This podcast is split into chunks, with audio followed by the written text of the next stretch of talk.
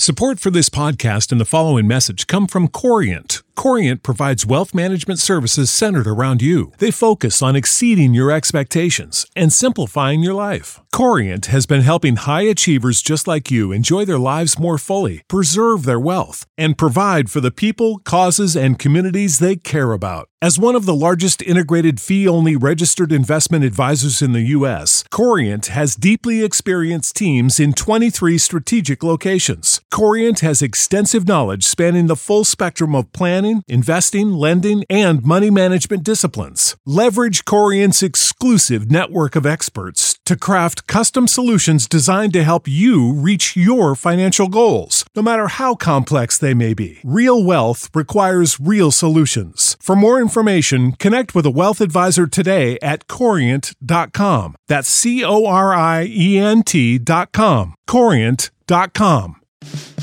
Hey guys, it's Whittingham back from vacation. Just a quick disclaimer before we start today's pod with Ethan and Chris Kaufman, aka CK from Three Yards Per Carry. They taped this just a little bit before the frenzy of transactions the Dolphins have taken on in this free agent period. And so you're going to hear them talk about some things that have already happened, some storylines that have already come to fruition. So just keep that in mind as you listen to today's Five Reasons podcast. Welcome into the latest episode of the Five Reasons Podcast. I'm Ethan Skolnick doing another episode without my partner Chris Whittingham. As we're taping this, he is flying back from jolly old England, where I think he has actually taken up permanent citizenship. Uh, but Chris will be back uh, to do a couple of episodes with me this week. We're going to be up in Jupiter for Marlins spring training. We got a couple of big guests planned up there. We'll also continue our six weeks of Wade series. I don't want to give away our guest this week, but it's a very, very good one. Also, check out, in addition to subscribing to our podcast, check out the other podcasts in our network Miami Heat Beat Chamber podcast. Out for the Count is going to start posting again this week. Obviously, we've got swings and mishes up there at Marlins spring training. The best Marlins coverage you will certainly find in the area. Goldie on Ice getting back on it this week, too about sort of the Panthers' future because this season hasn't gone how they expected. But today, my co host, you can usually hear him on Three Yards Per Carry, which is one of our most popular podcasts. They're almost at a year now, Chris. Um, I, I was looking at the other day. I think you guys started with us like the last week of March. So we're almost at the one year anniversary. You can find him on Twitter at CK Parodies. Chris Kaufman. You hear him with Simon Clancy and Alfredo Artiega every week or during the season, every or two times a week during the season, once a week during the off season. And Chris, what we're going to do today is we're going to try to go through free agency as best we can as it applies to the Dolphins. We understand things are fluid. We're going to try to cover some things that will last a little bit longer here, but obviously, by the time you listen to the podcast, it is possible that some things have changed. But I want to throw this question at you before we get to the, I'm gonna try that word again.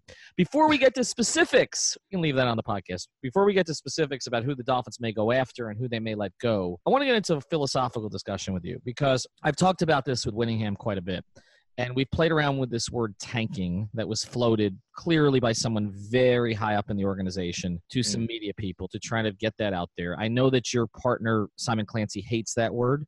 I don't think it's really what the Dolphins are doing actually. Mm. Can you talk about what you think they are doing and why that even got out? Because it clearly got out from people who wanted it to get out from inside the Dolphin organization. There was actually a rumor, uh, if you listen to or, or, read Dave Hyde of the um, South Florida Sun Sentinel, he said that some of these rumors, uh, especially about the 2020 quarterbacks and and how they're not um, they're not going to focus on any quarterbacks this year and it's going to be 2020, came from Adam Gase himself um, uh, sort of outgoing. And um, you do wonder about that because he was outgoing and he certainly has uh, no um, no love for Miami. I don't think as he was fired here, but uh, I don't know. It, it, could have been as you as you've uh, implied several times, which is that let's get it out there so that the expectations aren't high. It could have also been Steve Ross, who is he waffles back and forth on things. He's like a fan this week he thinks this way the next week he thinks another way and he he talks a lot he talks a lot with his people uh, especially as you know he has a whole life outside of the miami dolphins. He's with uh, rse ventures and he has people in his inner circle there and he talks with people from what and from everything that i've heard because i know that several of these sources that speak to the media in south florida are connected through steve ross's other ventures. Um, and so he talks to people and when he's when he's thinking something this week he, he says something to them and then those people go on and talk and then that's how that that gets out there. But i think what i took from that first press conference was just that everything that they do in the off season has to have a 2020 or 2021 to it. It doesn't uh, it wasn't that they were just going to try to lose games, as it's been um, portrayed in the media, as we've seen over the last month or two. Uh, I think it's more about okay, we're going to sign this guy, but how does this help us in 2020? You know, we're gonna we're gonna draft this guy. How does this help us in 2020 through you know 2023? I don't think it's about, you know, I've seen it several times. We're running down a list, and for instance, the quarterback position. Well, we don't want to sign this guy because he might win us too many games next year. Yeah, I don't think that's it. I don't think that's what they're looking at. I think that that's actually kind of ludicrous of an exercise to go down because at that point, why sign anybody? Um, you just have Luke Falk or uh, Jake Rudock be the quarterback from then on. You're if the point is to lose, then you don't sign anybody. The point of signing somebody is to get better. So I, I don't, you know, if you're not trying to be better, there, there are people trying to walk this weird tightrope. I think, and um, I don't think it's I don't think it's realistic. I don't think that's what's actually happening. Yeah, and and look, there are quarterbacks out there um, who could win you a few games, but not enough, right? Like so, uh, you know, like one name that's that's come up a couple times is like Ryan Fitzpatrick, right? So. Ryan Fitzpatrick does the same thing with every team he's with.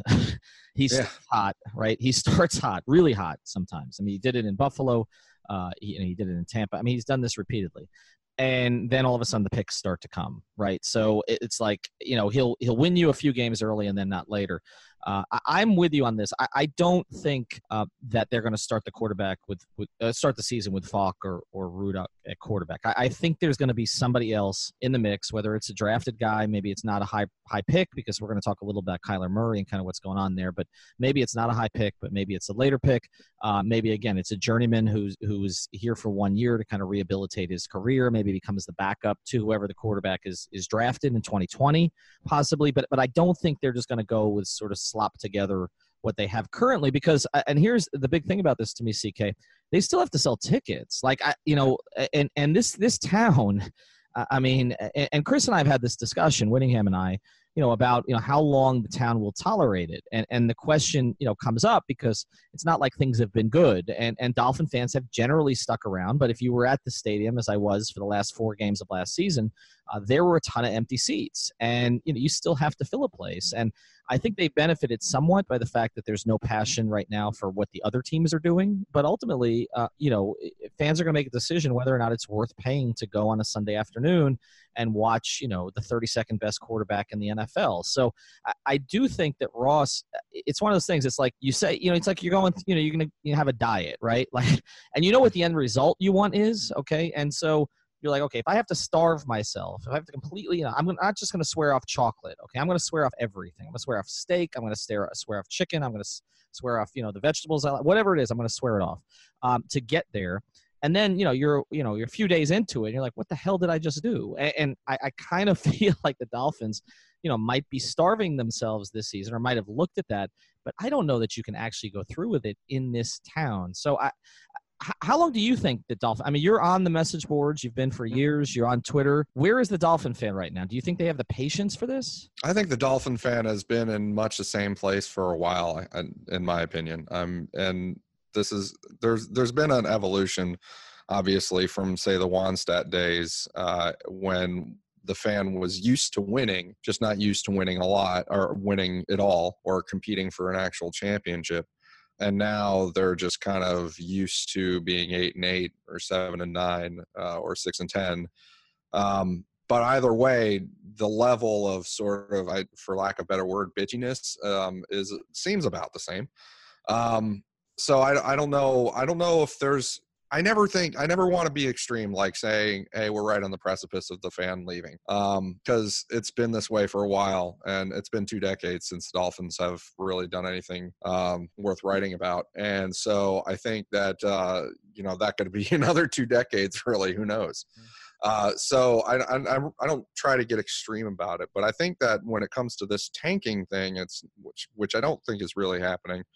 Um, it's really about in the off season every single thing that they do probably having to have a, a 2020 outlook to it. And that includes a quarterback. If they go out and sign a ryan fitzpatrick at quarterback they have to be saying to themselves either ryan fitzpatrick is going to help us beyond 2019 in 2020 in some way. He's going to continue playing. He's not so old that he's you know this is going to be his last year and he's going to improve the room going forward. Or Ryan Fitzpatrick is such a great veteran presence and such a smart guy that he will help us to establish that quarterback room in 2019. And then whatever young players are with him in that quarterback room will take that forward into 2020 and beyond. And that's possible. Um, that's possible with Ryan Fitzpatrick. I don't think he's probably the best guy for that. I think that there might be if they're if they're aiming for that, they might be leaning toward Josh McCown as as the option. But I mean, that's that's what you have to look at. You have to look at everything through the lens of this is about this is not about 2019. We don't care about those wins, and there are certain advantages that you have when you don't care about 2019.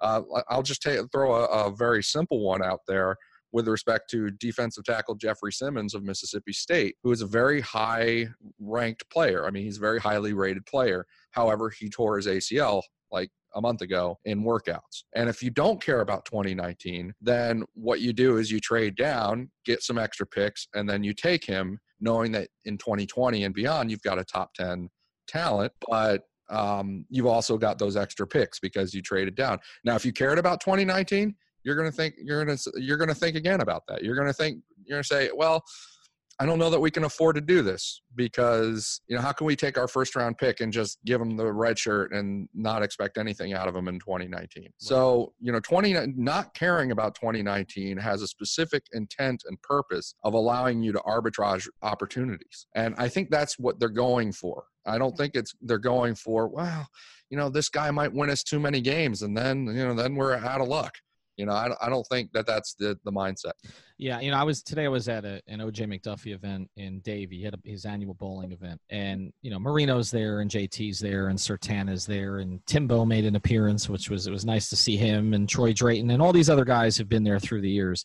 And I'm just looking around that room, and I'm just thinking, how much talent has this organization squandered over the past 30 years? It's it's just remarkable. Like, uh, because well, they, the jerseys haven't changed though either. Well, well, that well, that's the thing. Like, uh, I mean, if you go to a Dolphins game now, like you're seeing the guys from the 90s and the 2000s like there, there's a there's like just a dead spot right like yeah, we've had uh, since the last playoff win and you know after the two you know the 2000 season and Lamar Smith like we're talking almost two decades just looking around the room like they had really good players the, who went nowhere. administration literally basically right i mean just went and and all these guys just went nowhere and so i do understand a pivot in philosophy like that part of it i get. I just wonder as you're saying maybe it just is about 2020 but i wonder sometimes if a pivot in philosophy is basically just giving yourself a cushion. It, it's saying you know getting it out there we're not going to be very good this year okay got to be patient. Uh, i know that there's been some concern about the idea that they hired you know a staff that was very diverse, um, and I give uh, tremendous credit to uh, to Steve Ross for that. Okay, for doing what NFL other NFL teams are not doing, which is giving opportunities to qualified African American and other minority candidates. So mm-hmm. credit to Steve Ross for that. I know one of the concerns was if you're going to be bad intentionally, if that's what we're talking about, then you're setting up your group for failure. And we just saw what happened yeah. to Steve Wilks in Arizona. So I don't think he wants to do that like like you said, I, I just think it's floating it out there to make it clear. Okay, we understand we're not positioned to contend for a championship or even an AFC championship this year. So just sort of hang with us. And like you said, every decision made has 2020 in mind. I do want to focus back before we get into some of the players they may look at. And I know Trey Flowers and then the signing of Dwayne Allen. We'll touch on all that. But I want to get into the players that are currently on the Dolphin roster, CK. So, and what if we're talking about a 2020 context, okay?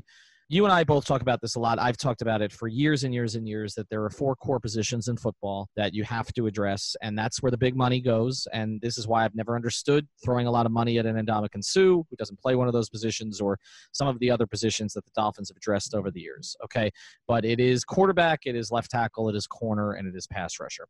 And right. and and the, you know the Dolphins are going to basically let go of a pass rusher in Cam Wake, who's still playing at a high level, albeit at an advanced age. They whiffed right. on Charles Harris It appears, um, who should be sort of ascending into that spot. They've got a cornerback who is elite, established himself as elite over the past sort of season and a quarter.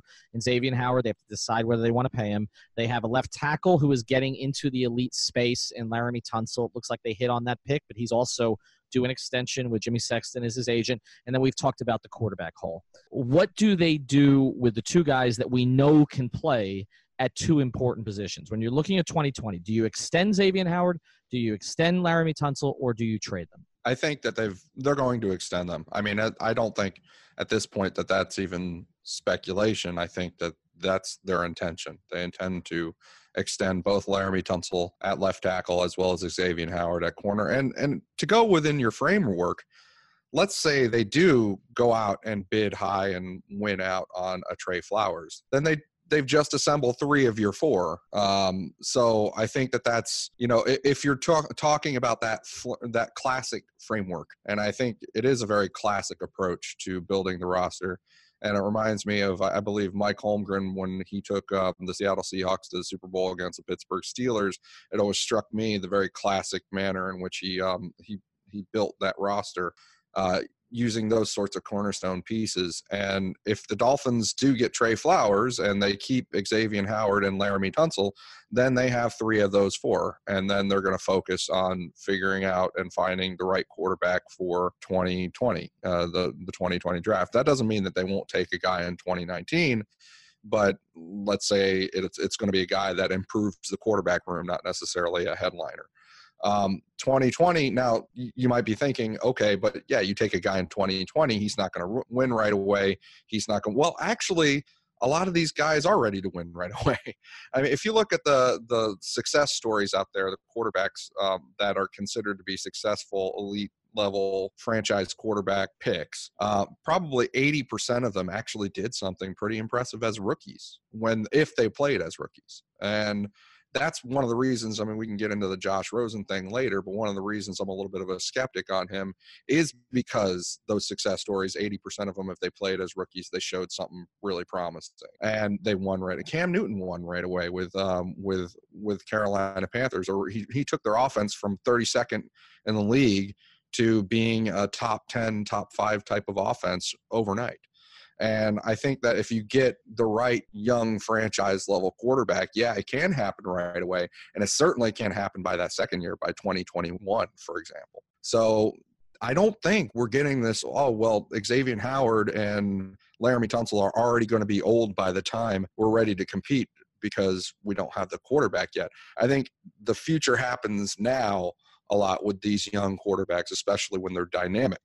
Um, as you would hope that to be getting one of those guys. Yeah, sorry. So let's say that they do extend them, and I agree. I, I, think both guys you do. I think the Dolphins have made some mistakes over the years by not extending certain guys. We can have conversations about whether they made like sort of the right call on a guy like Olivier Vernon a few years ago. Right. Again, we're talking about different regime uh, and, and, a different philosophy, but I think you have to extend both. I, I just, I mean, look, the Dolphins have struggled so much to find blue chip players. The idea that they're going to walk away from them in their early to mid 20s uh, to me is just ludicrous. I mean, uh, then I, I don't know what you sell the fans at that point. I mean, we're talking about Charles Harris, complete whiff, DeVante Parker, complete whiff, right? I mean, mm-hmm. for guys who are supposed to, because number one receiver is supposed to be sort of, I guess, the fifth position there, and, and the Dolphins. Probably, yeah.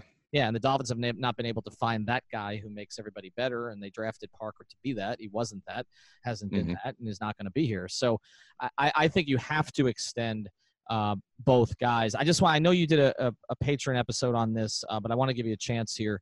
Uh, do you have any issue with them walking away from Cam Wake? At this point, no. If you if you've given up on because he is this old, I mean he's he's pretty advanced in age, and if if you've given up on 2019 to the point not that you're trying to lose 2019, it's just that you're not attaching value to the 2019 story with everything that you do. And if that's the case, then you don't really sign Cameron Wake back because you can't even assume that he'll be playing in 2020.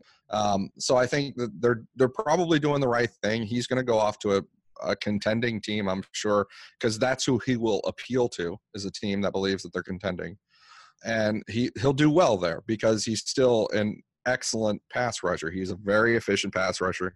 He pressures the quarterback at an extreme rate. Uh, even in 2018, he did that. And maybe his snap counts are going to be more in the 500 territory than the 700 territory by the end of the year. But um, but he's still a productive player that way. He's been a model player. Um, he's never been a vocal player, uh, but I think that they're probably doing the right thing. Yeah. So if they don't have him, and let's look at some of the rest of the roster who have not sort of emerged yet, because I, I think that affects some of the decisions they make here in free agency. So your your quick dial down on a couple of guys here: Charles Harris, Mike Gesicki. Charles Harris, uh, I have my doubts about because even in the defense that we just went away from, the uh, the the wide nine sort of defense with Chris Kocurek as the defensive line coach, teaching this sort of all out, no hesitation style, just you know explode off the snap, get up the field, and then start to um, start to work your way back to the ball.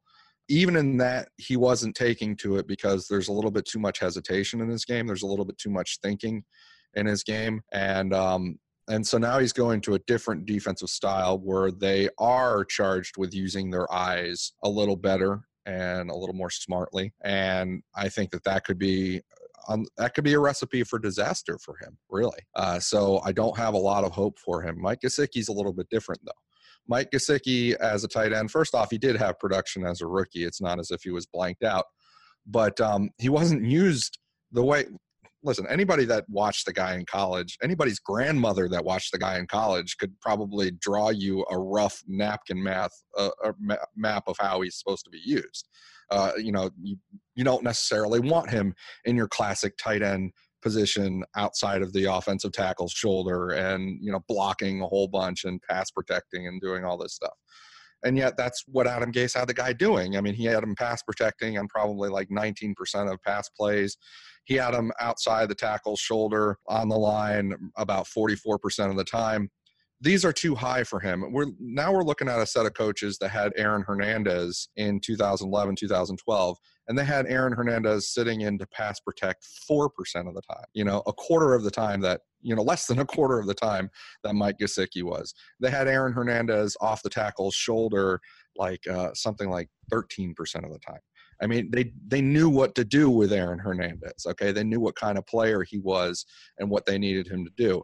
Now they're going to be in Miami and they're going to be looking at Mike Gesicki and they're probably going to see similar players to be used in a similar manner and we're not going to see as much of the the wasted plays that we saw last year with Mike Gesicki. Uh, but all this is sort of predicated, and this is why the Dwayne Allen signing ended up being important. All this is predicated. You know, Aaron Hernandez had Rob Gronkowski with him the entire time. Right. And it was important that he have Rob Gronkowski with him the entire time because the Patriots needed to have somebody that could take care of that role before they could start to use Aaron Hernandez off, you know, off of the uh, formation and in the slot and all these different positions. They needed to take care of that first, and Rob Gronkowski gave them that ability. Uh, in Miami, now what have they done? They had Durham Smythe and they had Nick O'Leary, but they didn't trust those guys to increase their usage and really nail that on the line position down so that they can use Gesicki the way that they need to. So they went ahead and signed Dwayne Allen, who they know from his experience in New England and these coaches' experience with him, they know that he can do that. And and so now they they have a fair confidence that they can that they've got that on the line, off the tackle shoulder position taken care of, the Y position taken care of. And now they can use Gesicki the way he was always meant to be used. So I think the arrow is up for him. Charles Harris is the opposite direction. The arrow is down to me. All right, and one more here before we move to to the guys they may look at. Raekwon McMillan. Hmm. I think that he's actually going to do pretty well in this. One thing about the linebackers in the last in the last defense that they had is there was a lot of pressure on those linebackers. You know, Belichick has talked about this some with respect to why he uses he has certain defensive linemen two gapping or, or does some of the defensive approaches that he does. Uh, when you do the math as far as fitting everybody into gaps, uh, somebody has to two gap and in a, in a, in a three four defense or in a, a, defense that has defensive linemen two gapping then you've got those big strong bodies uh, with two gap responsibility up front and that means that the linebackers don't have to do that uh, in the 4-3 you know how to book flights and hotels. All you're missing is a tool to plan the travel experiences you'll have once you arrive. That's why you need viator Book guided tours, excursions, and more in one place. There are over 300,000 travel experiences to choose from, so you can find something for everyone. And Viator offers free cancellation and 24 7 customer support for worry free travel. Download the Viator app now and use code Viator10 for 10% off your first booking in the app. Find travel experiences for you. Do more with Viator. Or in defense like uh, like Miami's last year, uh, the linebackers have to two gap, have to be responsible for, or at least one linebacker has to be responsible for two gaps. And Bill Belichick doesn't like having linebackers responsible for that, and it puts them at a disadvantage. I think that the moving to this style of defense, and they're not always going to have defensive linemen two gapping up front, but um, moving to this style of defense puts less pressure on the linebackers than in the style of defense that we had before because the style of defense that we had before, you know, they really had to move forward on the attack and then go at a disadvantage on the pass defense. And um, and I think that things are di- going to be different in this style of defense. So that benefits Raekwon McMillan. He is a a heavier guy. He's strong. Um, he's a good run stopper. I think this is particular. If you look at the linebackers that Bill Belichick has had mm-hmm. in um, in in New England over the time, they're not fast. They're none of them are fast. you know, and every every Bleacher Report writer since God knows when, every time they're doing a preview of their team against the Patriots, they always have the answer. It's like, aha, they have slow linebackers and slow defensive ends. Well, we need to hit them on the edges and we need to we need to take advantage of these slow linebackers in coverage. Yeah, everybody's got that idea because they're not fast. Mm-hmm. But that's the way this defense is structured. It, it, doesn't need to be. And Raekwon McMillan is not necessarily a fast guy. He's not Jerome Baker. So the arrow is actually up for him. In, like this is the style of defense that's going to work for him. Actually, the guy I wonder about is Jerome Baker, who started out hotter in 2018, and now I wonder about his role a little bit in 2019. Yeah, it's interesting because he is the guy. If you look at the last sort of six weeks of the season, that when you looked at this draft class, you're like, oh, he's popping. Like you know, yeah. and, that, and that's not what we saw with Gesicki.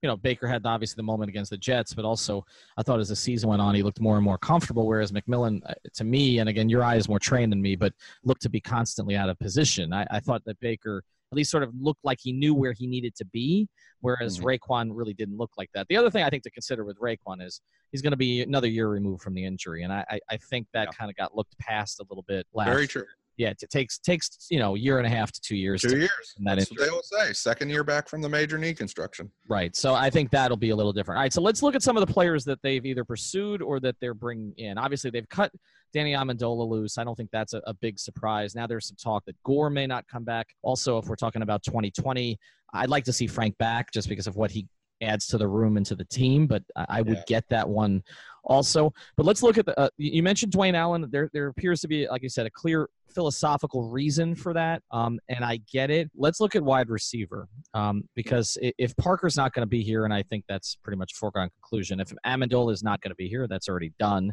Uh, you're looking at the receivers from last year, and you've got a guy that you really like in Jakeem Grant, who wasn't used, you know, all that much last season before he got hurt, and so now there's a timetable with him.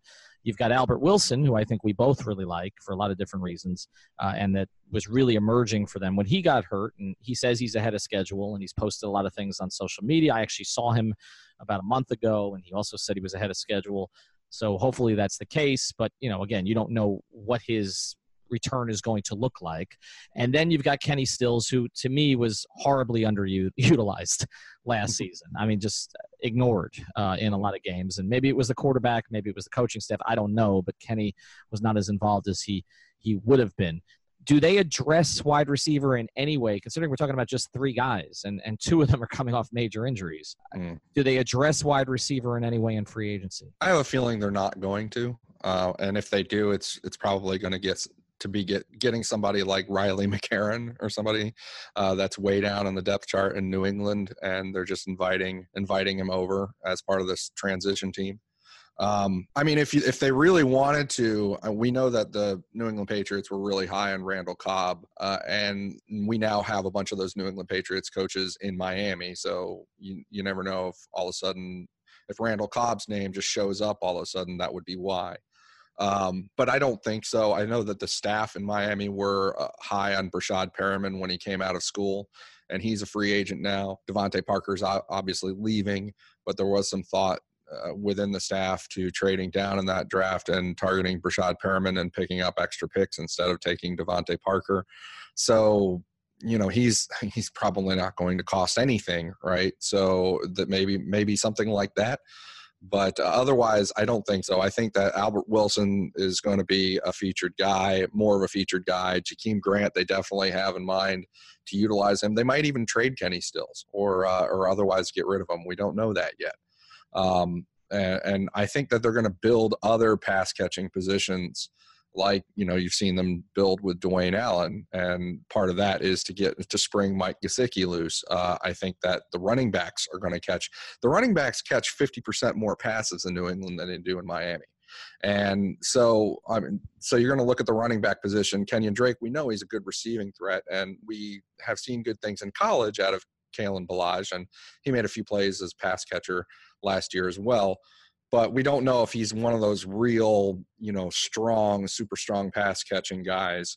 So they might add a name there. They might add a name. We've heard about, um, you know, the Cleveland Browns have been offering Duke Johnson mm. around the league, and we think that uh, the Miami Dolphins could be interested in that.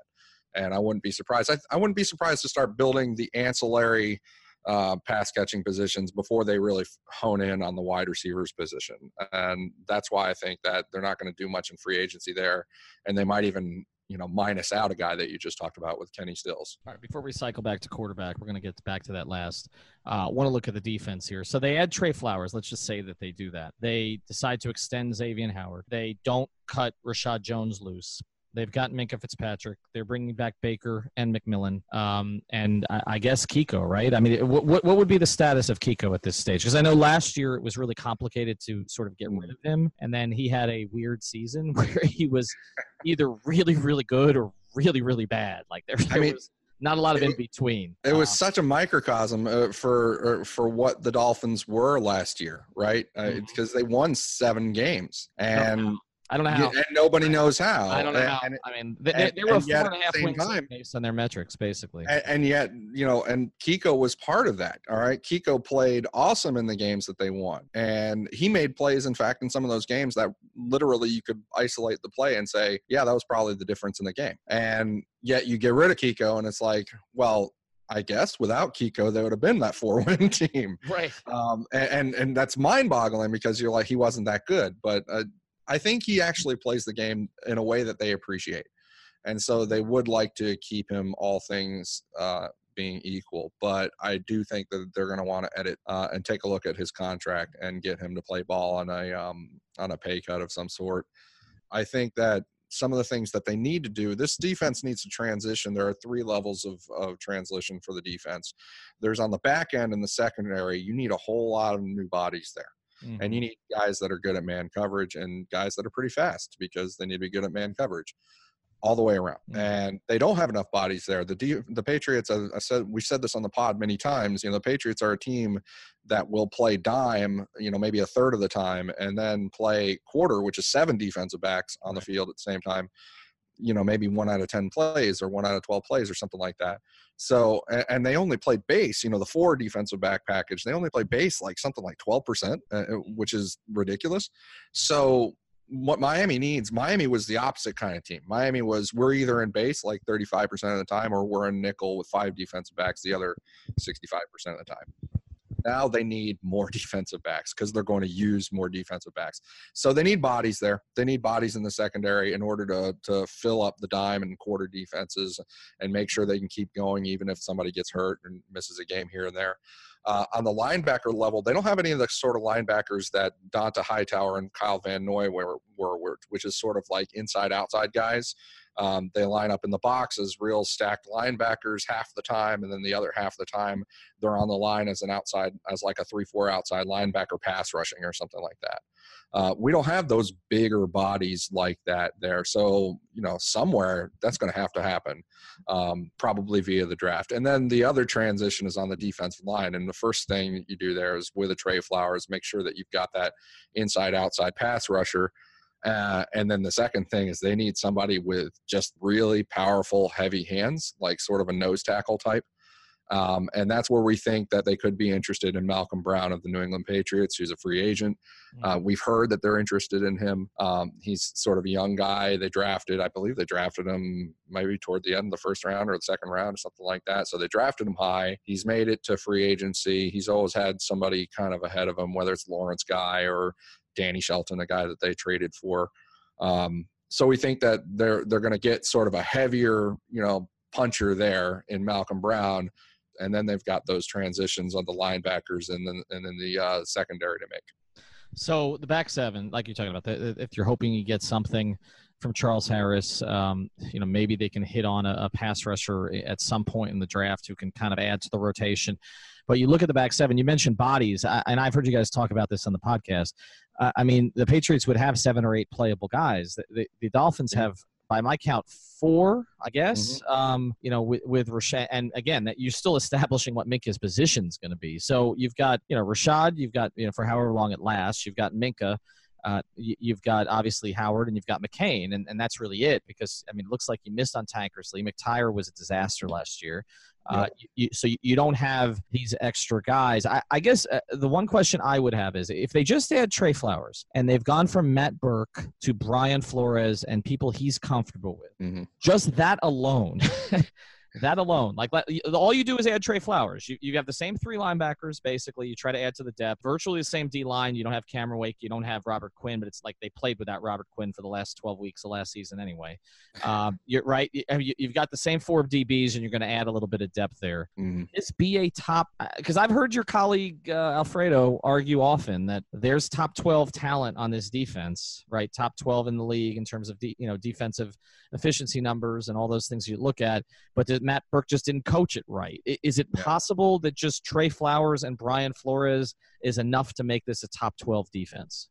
I don't. I wouldn't argue that it is personally. Um, I think that they've got. Listen, if you've got transitions to make, eh, even forgetting whether you've got the ideal coaching or not, which is always the question. Um, you, you just hired these guys. Are they actually good?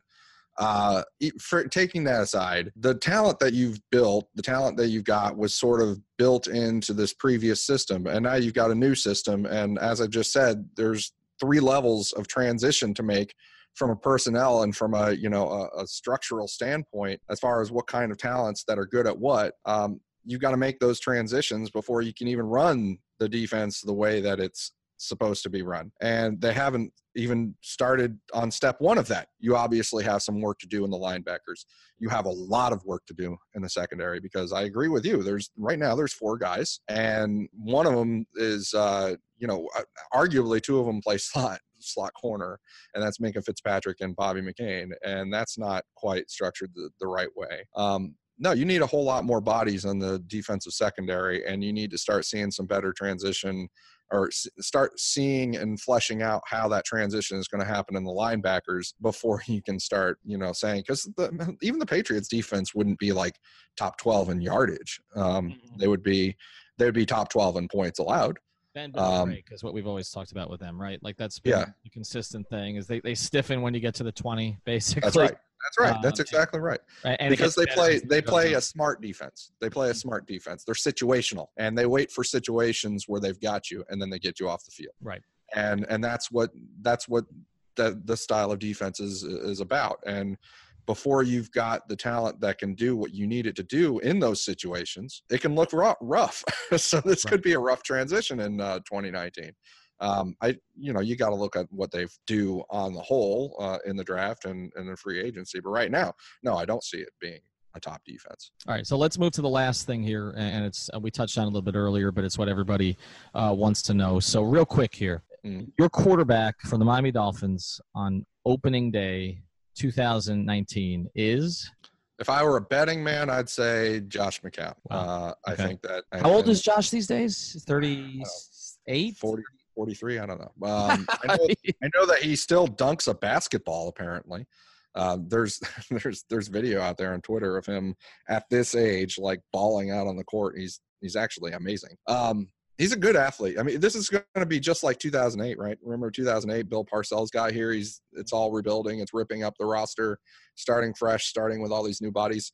And uh, Josh McCown is supposed to be the quarterback, Yep. and that was that was 2008. 11 Yeah. years ago. I, Yeah. Well, here, here's how long I've been doing this. I was in Mobile when Dan Marino interviewed Josh McCown um, at, coming out in the draft. I, I remember them walking Wow. a room together. Uh, that that's how because that would be about right, right? Because it was uh, Danny was 2000. Well, I saw it today, by the way, and he just he stopped aging at a certain point. Like he's just, he's stuck. That's right. He's just stuck in time. I, I'm, I'm watching him you know, interact with JT, and again, I'm thinking these guys never got, never won a Super Bowl. One of them. JT certainly never ages. No, Like, no, no. He look he looks exactly. He looks I mean, he- exactly he, he could get six sacks right now. I think. Yeah, I, I am think so. pretty pretty clear on that. But yeah, I remember. Yeah, it would have been 2004 because it was Dan, Dan took the job that he didn't know what it was. Mm-hmm.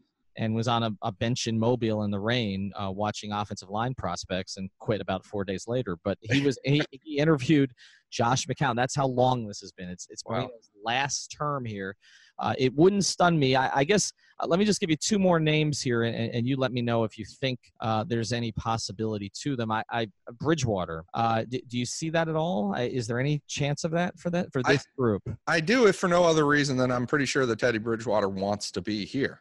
Mm-hmm. Uh, and we have that. I mean, Alf has that from Teddy's father himself. Uh, Teddy wants to be here, and you know, if Ryan Tannehill is no longer here, then he will be he will be lobbying for this job. The Mhm. question is, will that work from a financial standpoint? And last year, Teddy Bridgewater was making six million dollars, and I think even that number might be too high for Miami. Uh, everybody thinks that that number is. I mean, everybody last year were talking about that number as if it were going to double, even though he hadn't played in 2018. And then when he did play in 2018, finally in Week 17, he honestly wasn't very good. Um, so you know, I can't see that number actually getting much bigger the way that everybody says it's going to be. But the number may actually have to get smaller in order for Miami to take on it. And so he's just going to listen. Miami has the only job in the league, the only starting job in the league that's up for grabs. Right. If you look around the league, nobody else has. And so you, you're talking to guys like Tyrod Taylor, Teddy Bridgewater, Ryan Tannehill in a few moments, um, and you know several other guys that want to be a starter. If these are guys that aren't old and think that you know all I need in order to be known as a starter and be coveted as a starter is that chance Right. the chance to actually get on the field and play, then these guys should be saying, you know, hey, I'll play for two million dollars as long as you make me a starter and and you give me that chance. And then I'm betting on myself at that point because I'll succeed and then I'll be known as a starter and that's that's when I'll make twelve million dollars plus. Right. Um, so Teddy Bridgewater and those guys should be offering should, should be offering to take a low deal for Miami. And if they do, then maybe they are in the game for Miami. But if they don't, then I think the Miami is probably just going to go a different direction from those guys. Uh, but Teddy, I know, wants to be there. Right, and and that, right, and, and that's the big piece of this. All right, so let's skip over the other guys. Let's get to the guy you mentioned. Uh, where is Ryan Tannehill next season? Well, at first I thought it was going to be the Washington Redskins. Then it just traded for uh, Case Keenum. I mean, Ryan's people thought it was, or the indications I had were that Ryan's people thought that it was going to be the Washington Redskins. Now the indications that I have are that um, that you know either the New York Giants or the Dallas Cowboys could be interested, but clearly at this point he's looking at a backup position, and nobody is going to even give him really the chance to say, you know, hey, it's 50-50. You just got to win the starting job from this guy.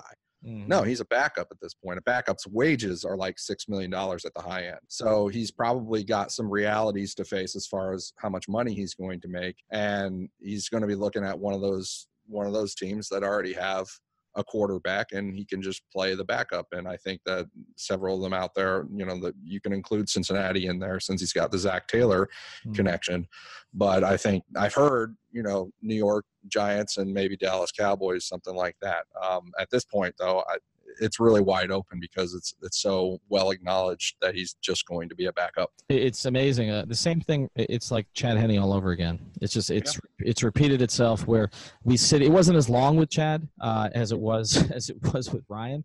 But it's like we, we sit here arguing over somebody for four years, and then he's just gone. I mean, Yeah. it's like okay. I mean, there's no. I mean, we're not even planning like a special Tannehill episode. He'll just be gone. He'll, he'll, Yeah. he'll sign somewhere else. You won't see him play for three weeks. Uh, you know, starting quarterback will get hurt somewhere. Ryan will get a couple of starts. So that used to be Ryan Tannehill. Like it, it's just it's amazing to me, and and this uh, this is not to disrespect him at all because I have enormous respect for his uh, toughness and, and kind of you know some of what he put up with here in terms of the changing coaching staffs and the changing schemes and everything else, and and I wanted him to succeed. But it is kind of remarkable. He was here for seven years and made like no impact. Like, I'm not saying he didn't make any in the community because I know he and his wife did good things in the community, but like, I still don't even know who Ryan Tannehill is. Like, it's just, it, it's, yeah. and it's kind of amazing. Like, maybe it's a product of the sport and the way that they're coached not to ever say anything. But like, seven years into Dwyane Wade's career, I kind of knew who Dwyane was. I, I don't, I don't know anything about Ryan Tannehill. As, as the Ballscast people would say, he's vegetable lasagna. Vegetable uh, lasagna, man, and he's somebody I, I else. Guess, going to be. Yeah, and and really part of that is his own doing because he and his wife are intensely private people. Mm-hmm. Um, and I think that you know, I it's fully understandable. We're not casting judgment on these um, uh, on these people as you know as humans okay? We're just saying why aren't you more iconic as a sports figure? Mm-hmm. um, if you're an intensely private person and you you know you don't like to speak out that much and you don't like to let the cameras into your lives that much then um, then that's not going to happen. And yeah i think he is going to he is just going to kind of melt away um, to to some other team, just like Chad Henne did, except it just took longer. Chad Henne, they got him in the second round pick, so maybe that's why it didn't take as long. It only took four years instead of seven. Um, but you know, I say that. Um, but yeah, yeah I mean, but it seemed like forever. But like uh, Ryan was. was twice, but Ryan was twice as long. Like I mean, our, our, I mean, I think it was actually our colleague over at Ballscast, Chris Joseph, who penned uh, the nickname the Robot for Henne. Like that, that was their thing on that Finn Nation site, which that was we're gonna actually stupidly gonna try to recreate on five. Are we really? when it when it launches, I think I'm gonna get Roger back involved in it with with Chris. Well, that's that's great news because I loved that site. Oh, that was fantastic. I mean, well, the whole uh, you know, we are all Ray Fenga and everything else. Yeah. I mean, that was how I got to know Chris. But yeah, that's. Uh, I think I was the only media member who read it, actually. Uh, right?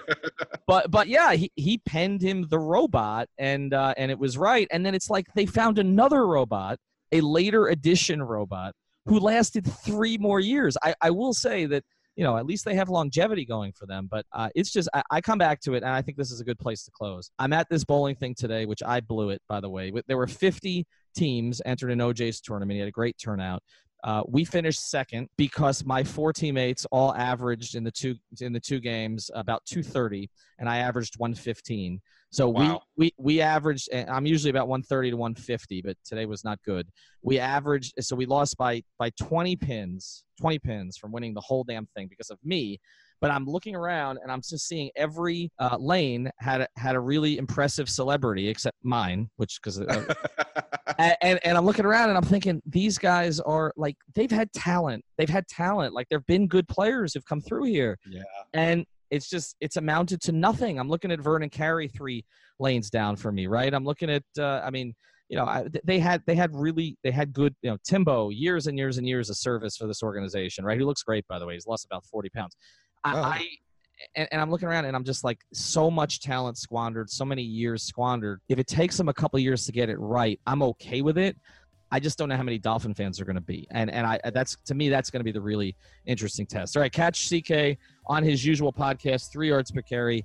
He is there every week with Alfredo and with Simon. Uh, Simon, uh, who hates my work, so you can hear him on there killing me on a regular basis. And they both hate, hate Alfredo, so it's really fun. Um, so check them out on Three Yards Per Carry, and, and I'll be back with Chris later in the week. The other Chris, Whittingham, one of our 12 Chris's.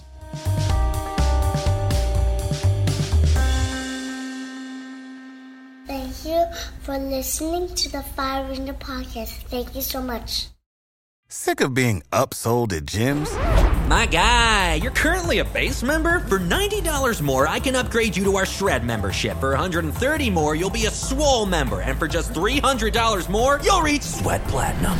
At Planet Fitness, you'll get energy without the upsell. Never pushy, always free fitness training and equipment for every workout. It's fitness that fits your budget. Join Planet Fitness for just $1 down and $10 a month. Cancel anytime. Deal ends Friday, May 10th. See Home Club for details.